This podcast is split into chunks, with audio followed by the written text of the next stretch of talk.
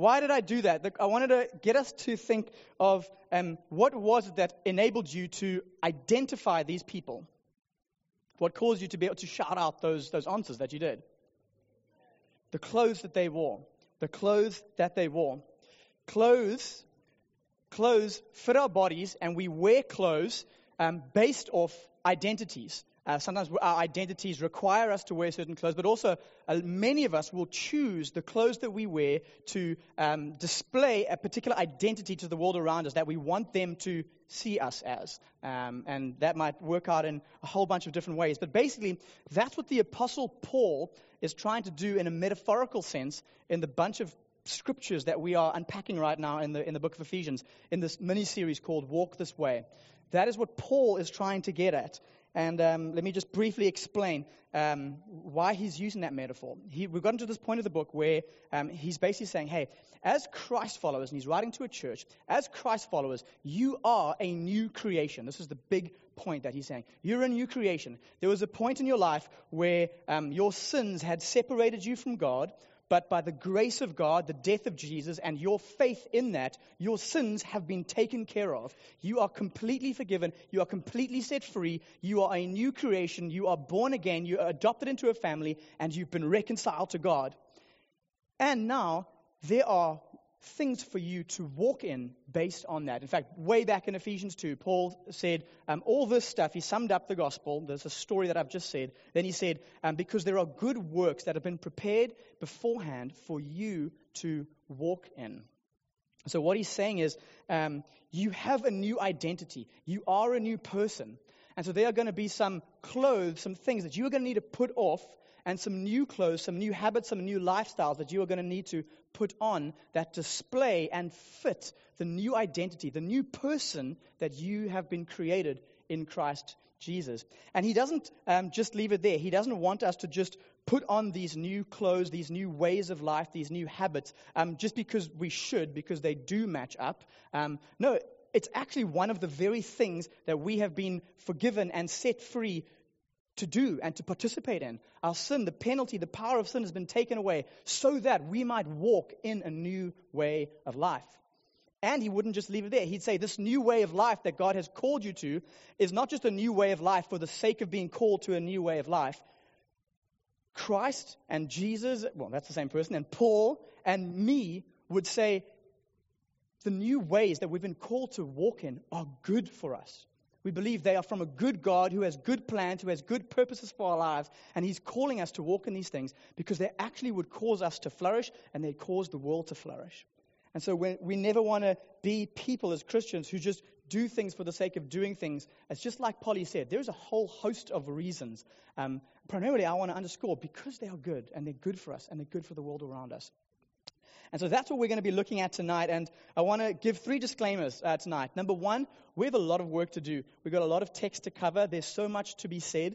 Um, and there's so much more that we could say on what we're going to do. So um, I can't make every caveat and every disclaimer that I'd like to make. Um, but I hope that you just offer me that grace. Um, but we've got a lot to cover through. So also, we're, we're going to just plow through together. So we're going to put a little bit of endurance caps on, and we're going to we're going to we're going to go for it. Uh, and it's going to be it's going to be amazing. The second disclaimer I want to make is this: um, tonight, in many ways, and it was a word that I felt this morning, um, God wants to do heart surgery on us. God is going to, to tonight perform deep surgery in our hearts, in our souls, in many of our lives, and.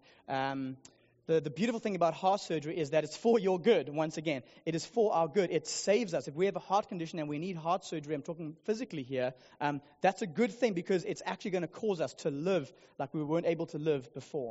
And that's what God's going to do tonight. But heart surgery is going to also require um, some cutting and some scalpeling. And um, and there may be some some pain that you might experience as the Word of God cuts into your life tonight and calls you to things. And and and what may happen is there may be two ways that your heart may be pulled tonight. One would be that your heart would yield towards what God has to say, the things he's calling us to as Christ followers, and you would go with that and your heart would soften towards the Word of God. The other direction is that your heart may be tempted to harden tonight to the Word of God, to God himself. And I want to just um, say that up front, but invite you and say right now, To whatever degree it's possible to you, open your heart to God tonight. Yield to His word. Yield to His goodness. Um, and don't let your heart be hardened. Um, that's my prayer for us tonight. And the third disclaimer is this, is that Paul, in the message, in, in, in the book of Ephesians, and me tonight, are talking primarily to Christ followers, talking to those of us who know Jesus and love Jesus, who've committed to our whole lives to to, to follow Jesus. Um, and so that means for those of you who are, are not Christ followers and you are wrestling with this thing of faith, or faith is something you left behind and you, you're rechecking it out and you're re-exploring, I want to say um, I'm not primarily talking to you tonight because there's going to be a lot of do's and don'ts. And the last thing I want you to hear tonight is me or God even saying, here's a bunch of things for you to do and here's a bunch of things for you to stop doing. That's not the message of the Bible. Um, I don't, I'm not just preaching morality tonight. Um, what I'm, what I want you, especially those of you who are exploring Jesus, is to pay attention not just to the do's and the don'ts, but the whys behind why we as Christ followers would want to do certain things and not do certain things, and the motives behind that. And I want you specifically to wrestle with the person and the work of Jesus. If you, if you're exploring, that's where I want to draw your attention tonight. Who is Christ? Um, do I need Him? Do I believe I need Him? Um, do I want Him? Do I believe that He loves me? Do I believe that what He says is true? Those are the things that I want you to to, to grapple with and wrestle with. Um, so those are my disclaimers out the way. We're going to read um, sort of the whole passage that we've been going through for the last three weeks, and um, and then we'll we'll get to work. So Ephesians four, verses seventeen to five, verse five. It's going to be on the screens. You can follow there. Now, this I say and testify in the Lord, that you, Christ followers, the church of Ephesus, must no longer walk as the Gentiles do, in the futility of their minds. They are darkened in their understanding, alienated from the life of God, because of the ignorance that's in them, due to their hardness of heart towards God.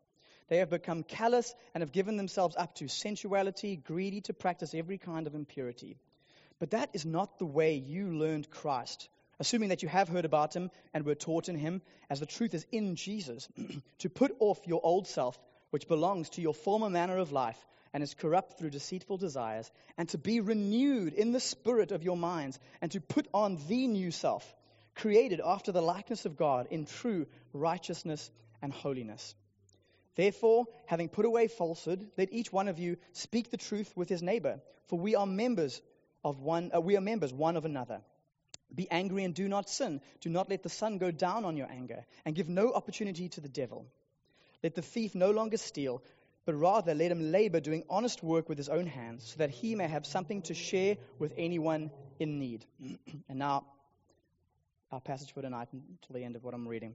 Let no corrupting talk come out of your mouths, but only such as is good for building up, as fits the occasion, that it may give grace to those who hear.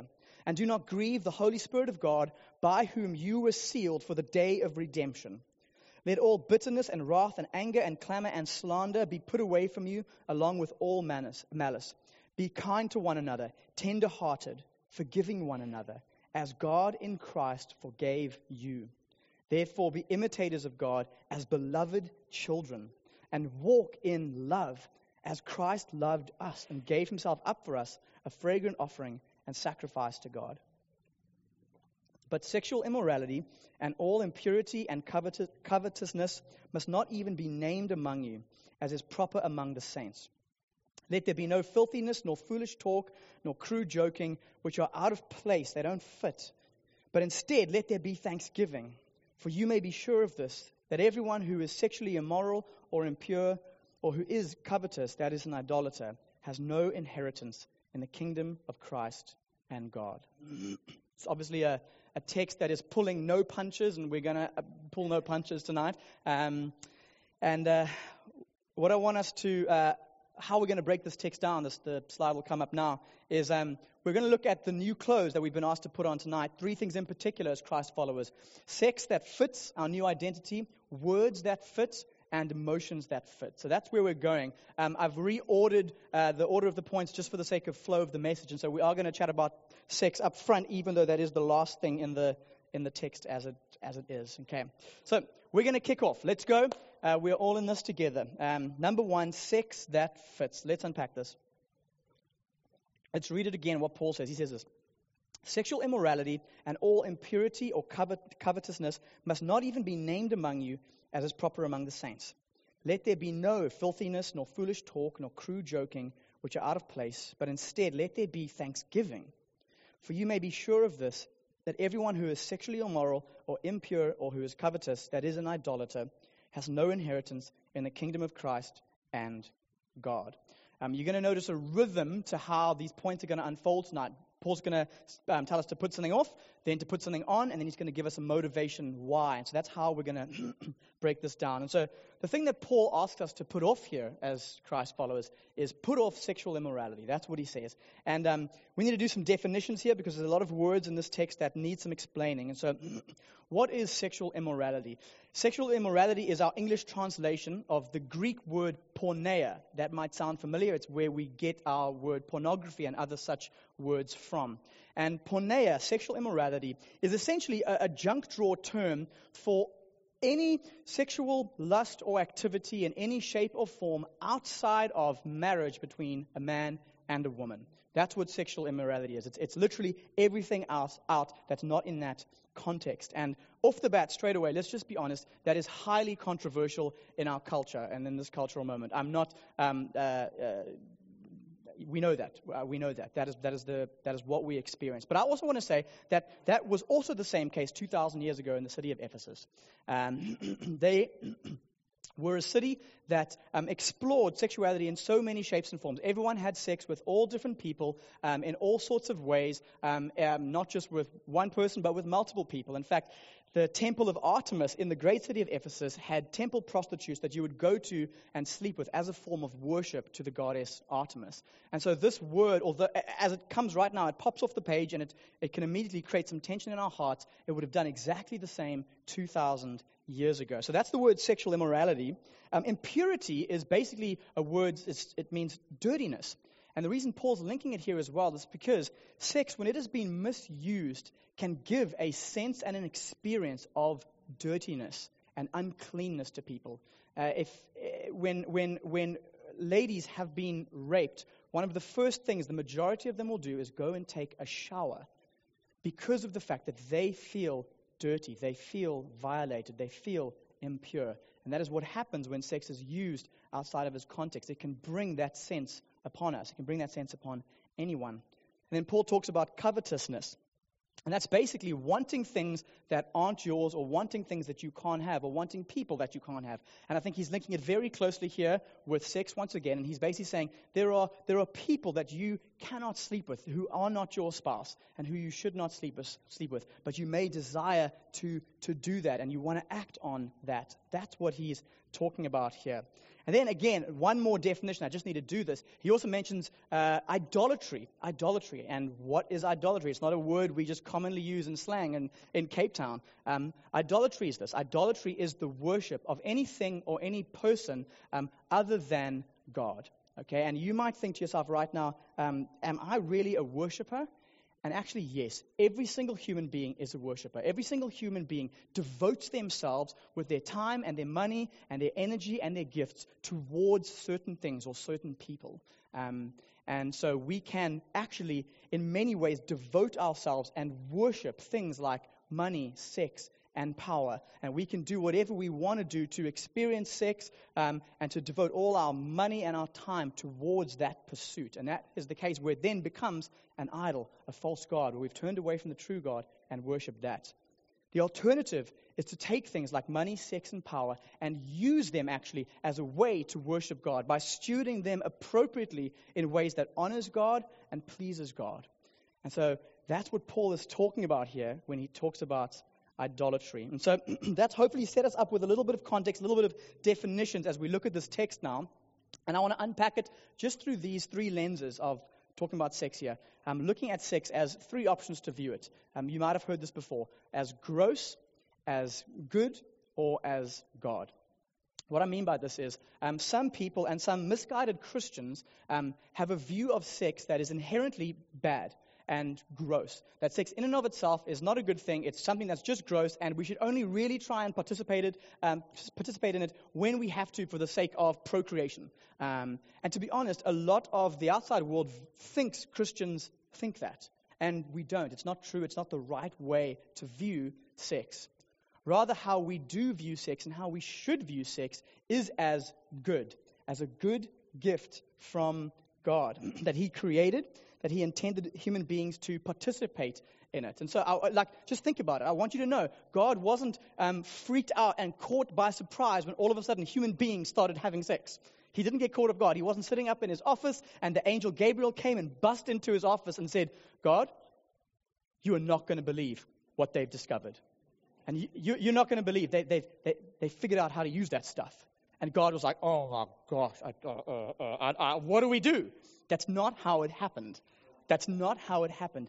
God created sex before the fall and before the entry of sin into this world. It is His good gift to us as humanity to be enjoyed. It's a gift that is to bless. And last week, Paul, um, Paul Moore, not the Apostle Paul, because we're going to get confused here. Um, when he was preaching, he spoke about, he gave this illustration of uh, fire in a fireplace. And when fire is in a fireplace, it gives warmth and it gives light to the house, and it can be enjoyed and it can bless the people there.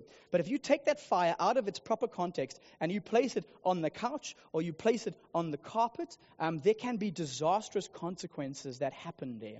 And the same is true with any gift from God, including the gift of sex. There is a there is a proper place for it to, to do its work and to bless people and to bless those around us. And so we need to, as Christ followers, own this. Sex is good. Sex is a gift. It is designed for a purpose. It has a place.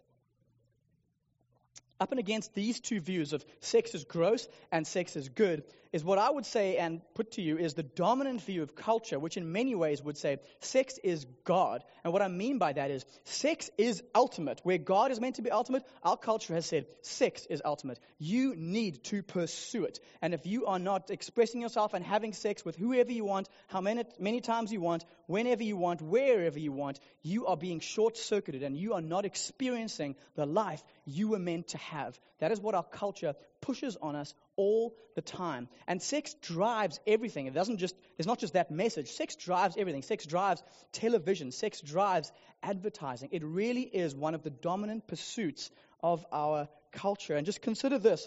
Um, we could be looking up to the heavens in Cape Town, okay, and seeing the heavens displaying the glory of God and considering that. But instead, in Cape Town, we look up to the heavens, and what do we see? We see the Mavericks banner flying across the sky, beckoning us to come to the gentleman's club and experience a whole bunch of stuff. Our, our, our culture absolutely thinks sex is the most important thing, this huge thing that we're all meant to pursue and we're all meant to devote ourselves to. And now what Paul is saying here, and he's saying this to Christ followers because he says um, to the saints, and the saint is not someone who is perfect. Um, Christ's on, Christ followers are not perfect. Saints, holy ones, are people who have been set apart from the rest of the world. So they are distinct, and that's who we're meant to be. And so he said, as people who are distinct, we need to put some stuff off. We need to put off sexual immorality, filthy talk, dirty jokes, pornography. He says this stuff shouldn't even be named among us. Why? Because they're not proper for us.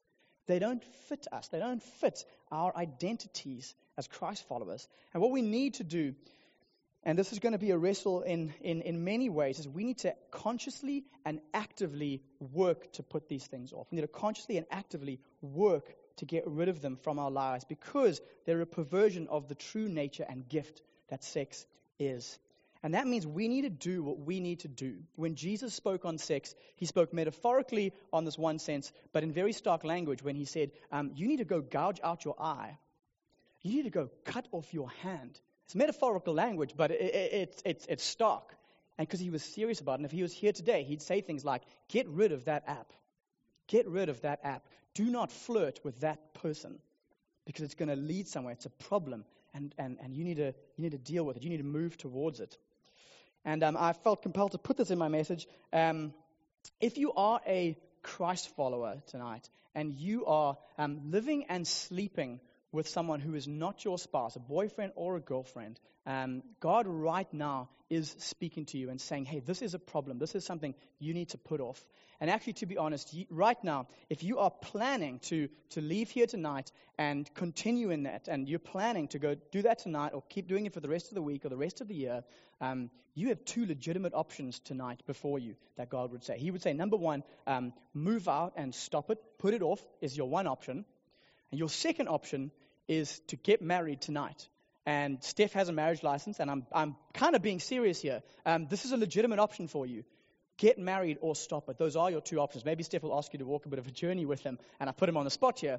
But to be honest, those are your two legitimate options to honor Jesus now. If you are someone who loves Jesus and and and, and says you're following him, then that's what he would be calling you to do tonight. So Paul's saying, put off these things. Put off all these things. Rather, put on, and then it's interesting what he says, rather, put on thanksgiving. And I think he's saying thanksgiving for everything, but including thanksgiving for the good gift of sex that God has given. So we actually should be people who thank God for his gift, that he would even design something like it, that he would actually give it to the human race, that he would um, consider and think of this thing that is a source of pleasure and is it serves marriages and it's a glue that, that keeps um, husbands and wives together and keeps families together. It's a beautiful gift. It produces the blessing of children and, and so much more. And Paul is saying um, all of you need to give thanks for it. First of all, we all need to give thanks for it because without the gift of sex, none of us would be here, okay? That's just straight up. You wouldn't be sitting here without the gift of sex because you were conceived by that. You, I'm not sure if everyone's getting that. Um, but secondly, to be honest, um, we all, whether we're going to experience it right now or we're never going to experience it, like the Lord Jesus never experienced it when he was a man on earth, we need to give thanks for it because it strengthens everyone. It fights for your own purity and it fights for the purity of those around you. And so Paul would say, put off these things and put on thanksgiving. And then we want to ask the question, well, what can motivate us to do all this? What are some of the motivations?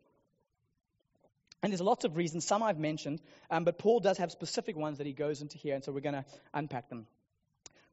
And when he's talking here, once again, he's talking to people, Christ followers, first of all, who are um, persistently living.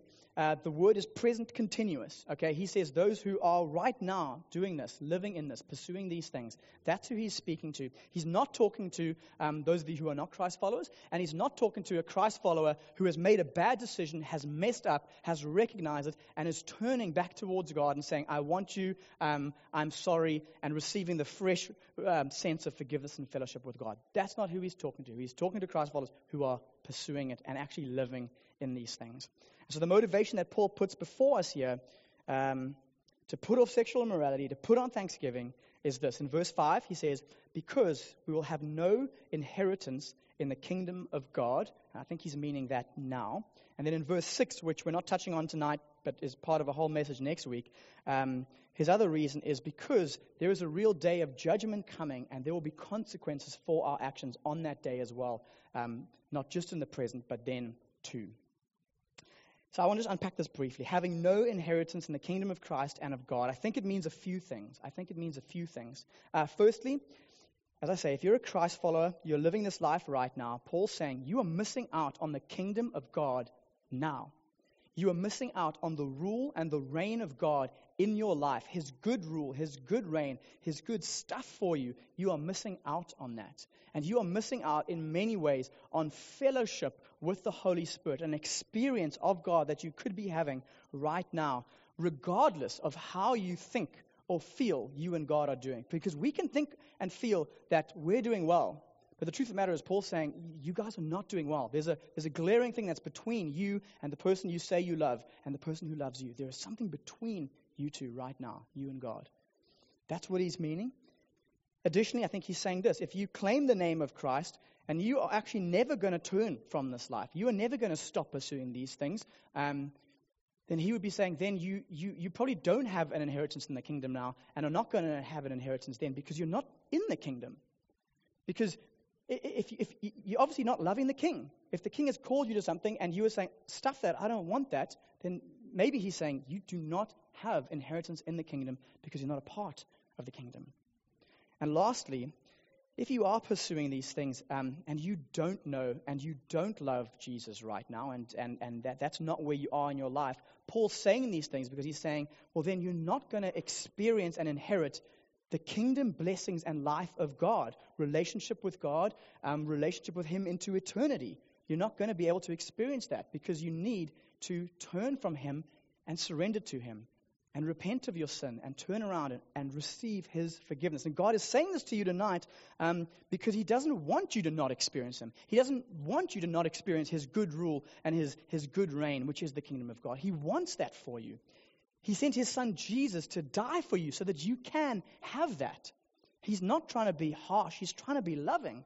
He is being loving. That's what he's saying to us because he loves us. And right now, that's probably, I, I would surmise that the Holy Spirit right now is working in a whole bunch of us very differently because he loves you, because he loves you and he's got good things for you.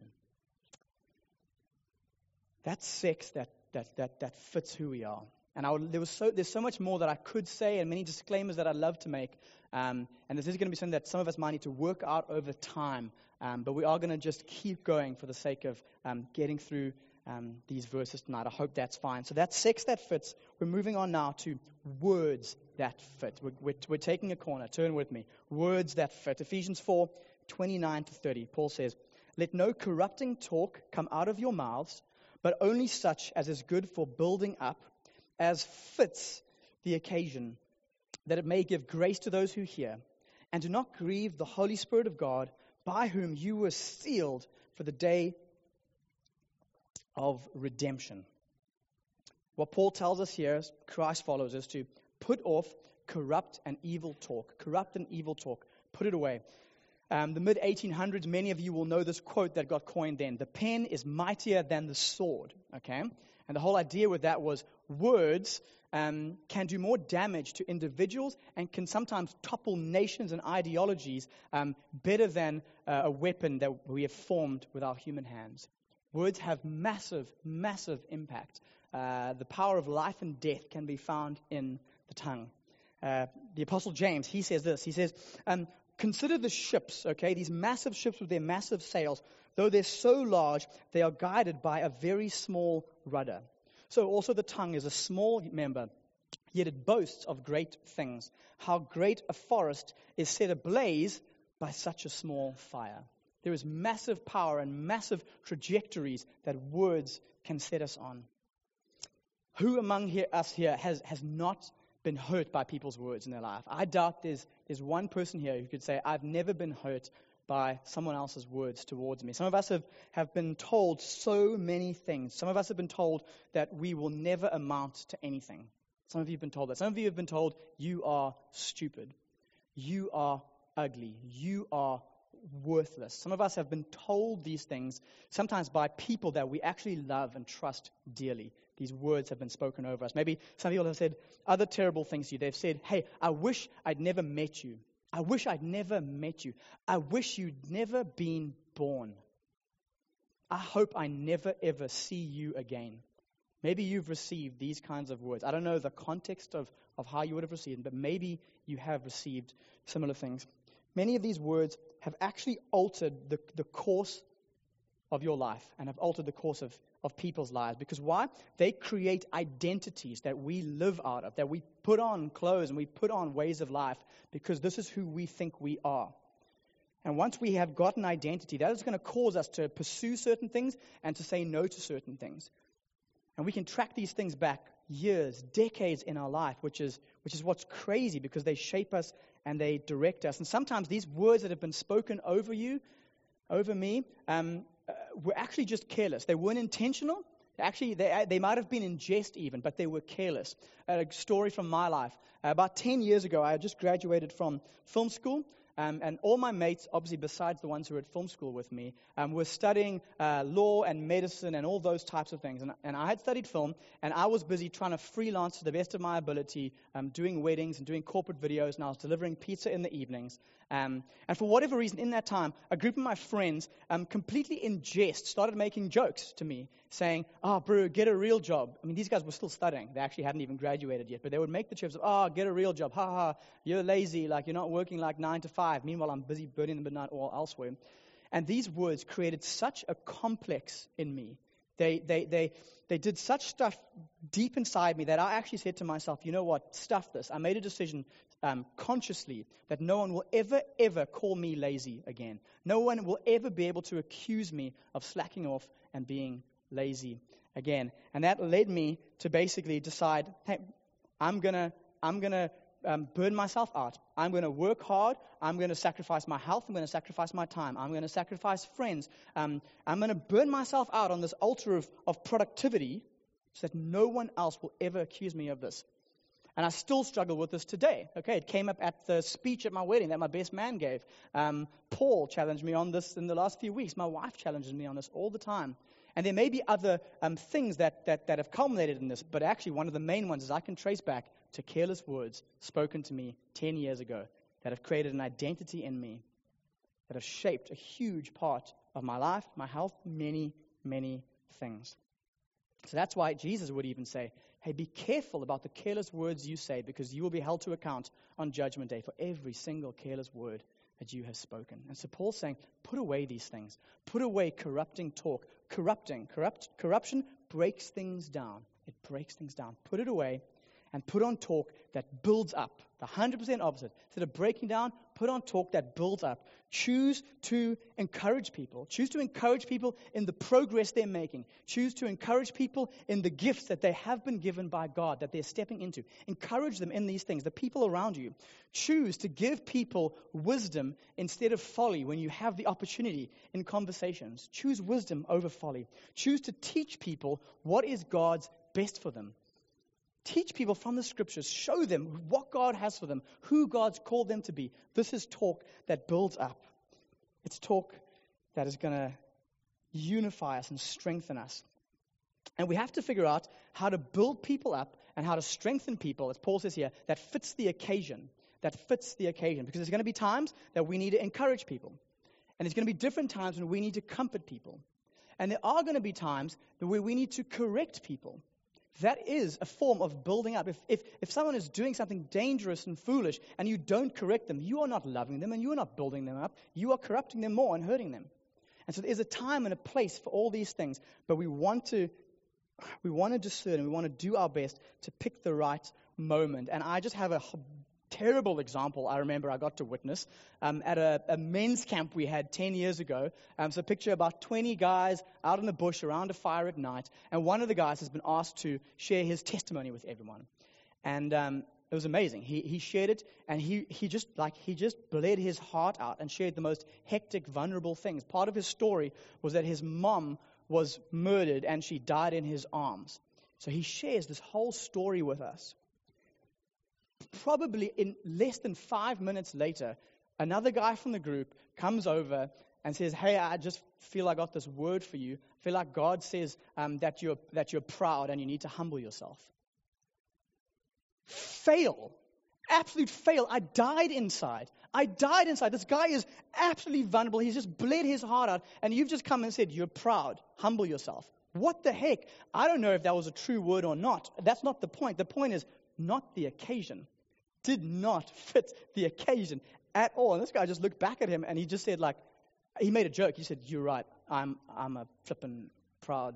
He said some stuff I can't repeat. But anyways, bad, bad fail moment. So we need to learn to pick our moments when we're going to build people up. And we need to do it appropriately. But we are meant to be people who are ministering God's grace to each other in the words that we speak. God's unmerited favor is meant to flow towards the people around you by the way you speak to them. So what can motivate us? What can motivate us? What does Paul give us here? He says that we don't want to grieve the Holy Spirit who is working to build up the body. He, I've added the work up to build the body because that, I think, is the bigger context of Ephesians four. Um, if you're a Christ follower, the Holy Spirit has now taken up residence in you. When you trusted in Christ, God himself, the Holy Spirit, came and is living inside of you. And he has sealed you. He has stamped you as his and, and, and sealed you for the day of redemption that is coming. You are his. He's marked you. That's either true or that's not. And so now the Holy the Spirit, who is a person, is now living inside you, and he's working to change you, to shape you, to mold you, to turn you into the person who you actually are truly underneath, your new identity. And what happens is when we when we when we speak with corrupting words and we say hurtful things, it grieves him. It hurts him. It hurts God who is living inside of us, the God that we love and the God that loves us. It hurts him, and it hurts and hinders the work that he's trying to do in and through us. It is literally the polar opposite of what he's trying to achieve in and through us.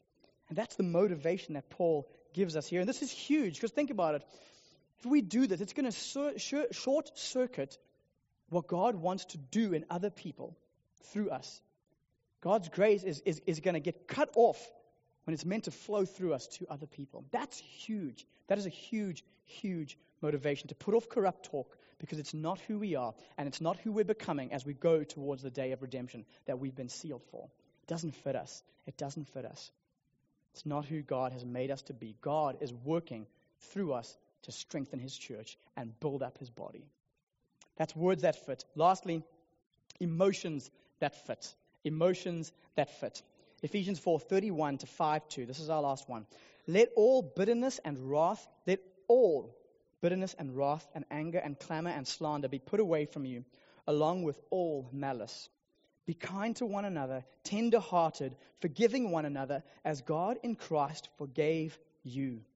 Therefore, be imitators of God as beloved children, and walk in love as Christ loved us and gave himself up for us, a fragrant offering and sacrifice to God.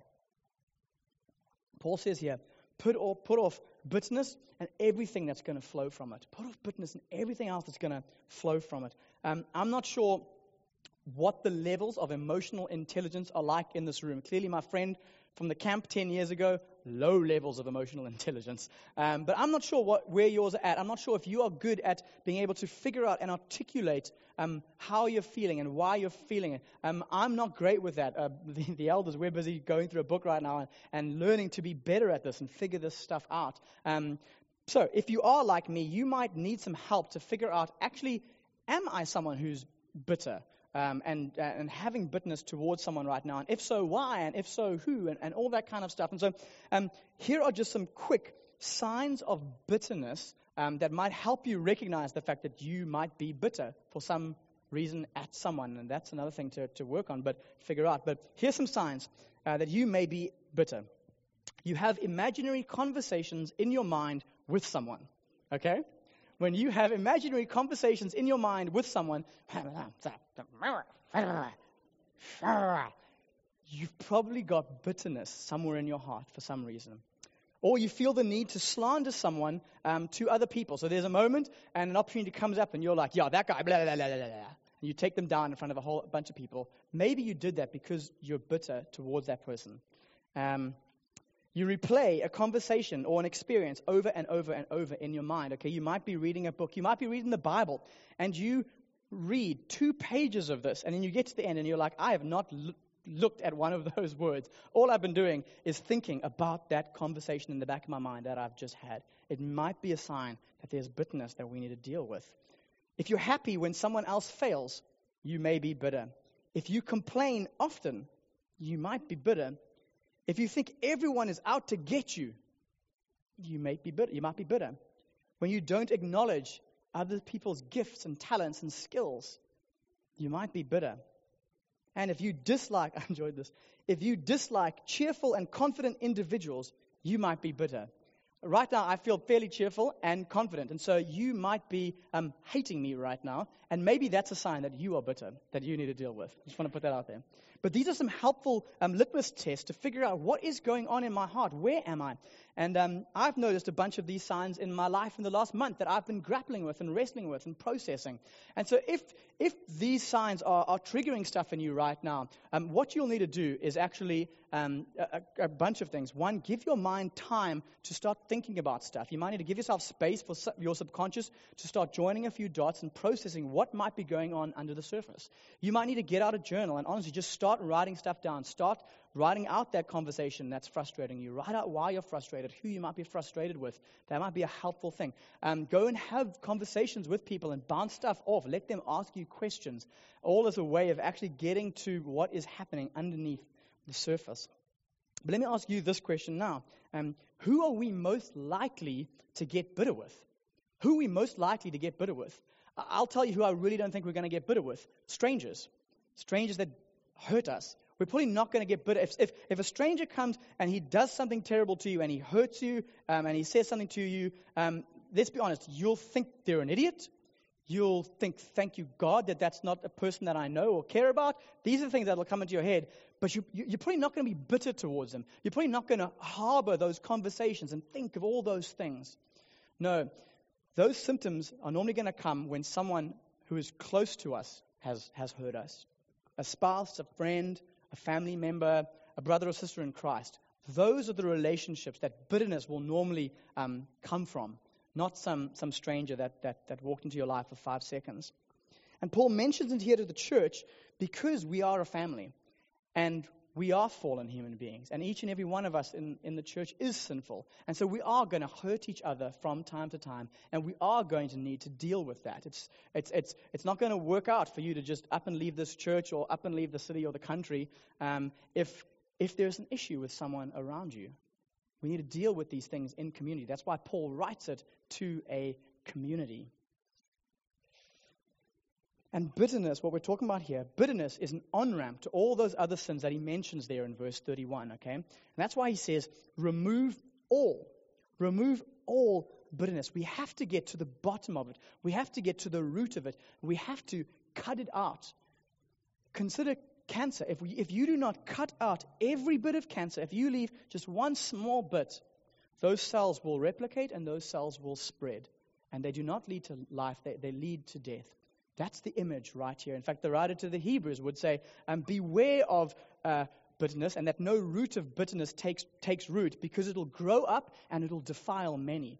Not just yourself, but people around you. It, it has an effect. And what it does is it leads to agitation, and it leads to frustration, and it leads to anger. And then that leads to action. It leads to clamor. It leads to fighting. That's what Paul's saying there. Whether that's verbal, whether that is physical, it can lead there. And then it can lead to slander, okay? If if if you having it out with the one person wasn't enough, you're going to bring a whole bunch of other people in for you to take down this person in front of, okay? And maybe it's not in person. Maybe you're just going to get online and you are going to tune someone out in front of the watching world to take them down. And then that ultimately ends up in all forms of malice. And malice is, is terrible. Malice is simply doing whatever you need to do to intentionally hurt someone. Whatever you need to do. That's where bitterness, the root of bitterness, leads to. It's huge. And so by the grace of God, we need to put it off. That's what God's lovingly saying to us. By the grace of God, put it off. Put it off. And maybe if none of this stuff convinces you, I just want you to think of this. Just think of this question. Um, do you personally enjoy hanging around uh, bitter people? Do you do you enjoy it? Do you just say, oh, God, please, today, when I think about my day coming up, if one of the blessings you could give me, if I could just sit down for an hour with a really bitter person and enjoy a conversation. That's not, that we don't want that. And so think, if you're a bitter person, if you are just consistently bitter, no one's going to want to hang out with you and spend time with you. And therefore, no one's ever going to be able to even hear about the God that you love and serve. We're never going to be able to point people to Christ if people don't even want to hang out with us.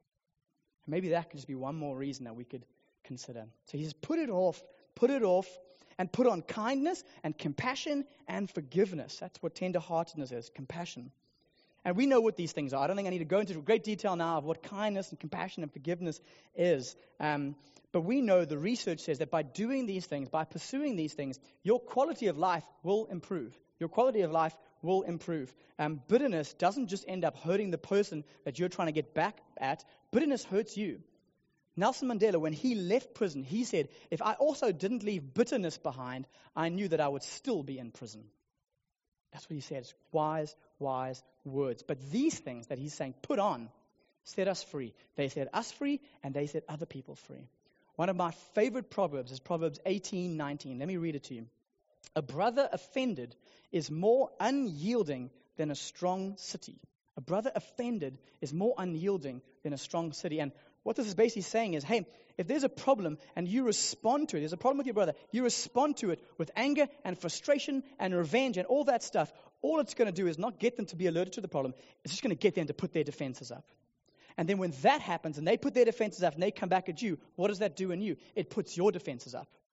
And all of a sudden, we've got Donald Trump's vision of this massive wall happening right in between your relationship that no one can get around or get over. That happens right in between relationships when we don't put on kindness and compassion and forgiveness. And Paul's saying, no, do that, do that, pursue that. Maybe right now, as this is all happening, um, someone's popping into your mind right now. Maybe the Holy Spirit is doing that right now. There's someone who's popping into your mind, and you're thinking, sheesh, do I need to be reconciled with that person? Do I need to be reconciled with that person? I don't know if it's if, if they've offended you or you've actually done something that, that, that has offended them and hurted them. And I would say, I don't know all the context, I don't know all the surroundings, but I would say probably to the best of your ability, yes, you need to be reconciled to that person. It takes two people to reconcile. It takes two people to reconcile. Out of those two, one person needs to repent and one person needs to forgive. And I don't know where you might be. Maybe you are someone who has done something and hurt someone and sinned against someone. And God would say to you right now, hey, you need to go and you need to say sorry to that person and you need to repent to that person, regardless of how they respond to you. That's your role. That's your job right now. And if you're on the other side, if someone has hurt you, if someone has offended you, if someone has done something to you, your role right now is to forgive them, regardless of the fact that they might repent or not. That's that's not in your control. To the best of your ability, you need to play your part in that reconciliation. So kindness, tenderheartedness, forgiveness, guys, this stuff frees everyone. And there's all these all these good reasons and all the research and all that stuff. But here's Paul's motivation of why we should do this. He says it, forgive one another as God in Christ forgave you. Forgive one another as God in Christ forgave you. And he's saying, let's be imitators then of our Father. Let's be imitators of our Father. It's, it's linked to the, the prophetic word that Polly shared earlier. Okay?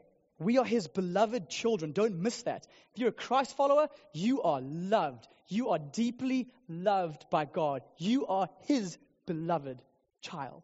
You are his beloved child. And love changes us. Love does things in our hearts. Love gives us confidence. Love gives us abilities that we never thought we had. And so Paul's saying, you are God's beloved children. And out of that, we need to be kind and we need to be compassionate. But people who are kind and compassionate towards people who have perhaps been hurtful towards them are people that recognize that they themselves need forgiveness. If, you, if you're going to be someone who, who's going to be able to forgive someone, you need to recognize the fact that you need and needed forgiveness. And that's what Paul's saying. He's saying tenderheartedness is going to come from people who recognize that they themselves don't need judgment. They need grace and forgiveness. And right now, every single person in this room, where there's lives that have been lived away from God, turned away from God, the end result of that is what Jesus faced, was death and the wrath of God. But that's not what we're left with. God sent Jesus to die that death so that we might experience forgiveness, so that we might experience grace. And we should thank God that he was not bitter with us. God has not been bitter. God has not harbored things. While we were still enemies, God didn't hold bitterness, but he gave his only son and died for us. Died for you, died for me, so that we could have our sins forgiven and be reconciled to God. Okay, remember Jesus. Right now, Jesus wants forgiveness for all of us. And when he was dying on the cross, as the people were crucifying him, what did he ask his Father? He said, Father, forgive them, because they know not what they do. And then right after he prayed that prayer, he died on their behalf, and he died on your behalf, and he died on my behalf, so that we could be set free from our sin, given a new life, a new hope, reconciled to God, everything that we were created to be. And Paul's saying, hey, how can we not forgive other people when we have received that kind of forgiveness? No matter what the debt that someone else may owe you tonight, it'll never compare to the debt that you and I have owed God, that He has cleared for us at great cost to Himself. That's the message of the Christian faith. That is what Paul has pointed us here to tonight. The band's going to come up, and maybe you can stand. We're going to respond. And we're going to respond to this. We're going to respond to what Paul's been saying here, that we've got so much to rejoice in, so much to be thankful for. And how we're going to respond tonight is we're going to we're going to take communion. Communion, the bread and the grape juice, it represents Jesus' broken body and Jesus' shed blood that was given for us on the cross to give us a new start, to wipe away the old, to bring in the new. And we get to participate in that tonight. And as Christ followers, as we come and we partake of this, um, a way to respond to all the stuff we've been grappling with tonight is to come and to confess and repent before God, to bring this stuff that God is highlighting and say to God, I'm sorry, I bring this before you. It has not been right, but I know you died for me, that I'm a child of yours, and right now I bring this stuff for you, I leave it with you, and what I receive is a fresh experience of grace and a fresh experience of forgiveness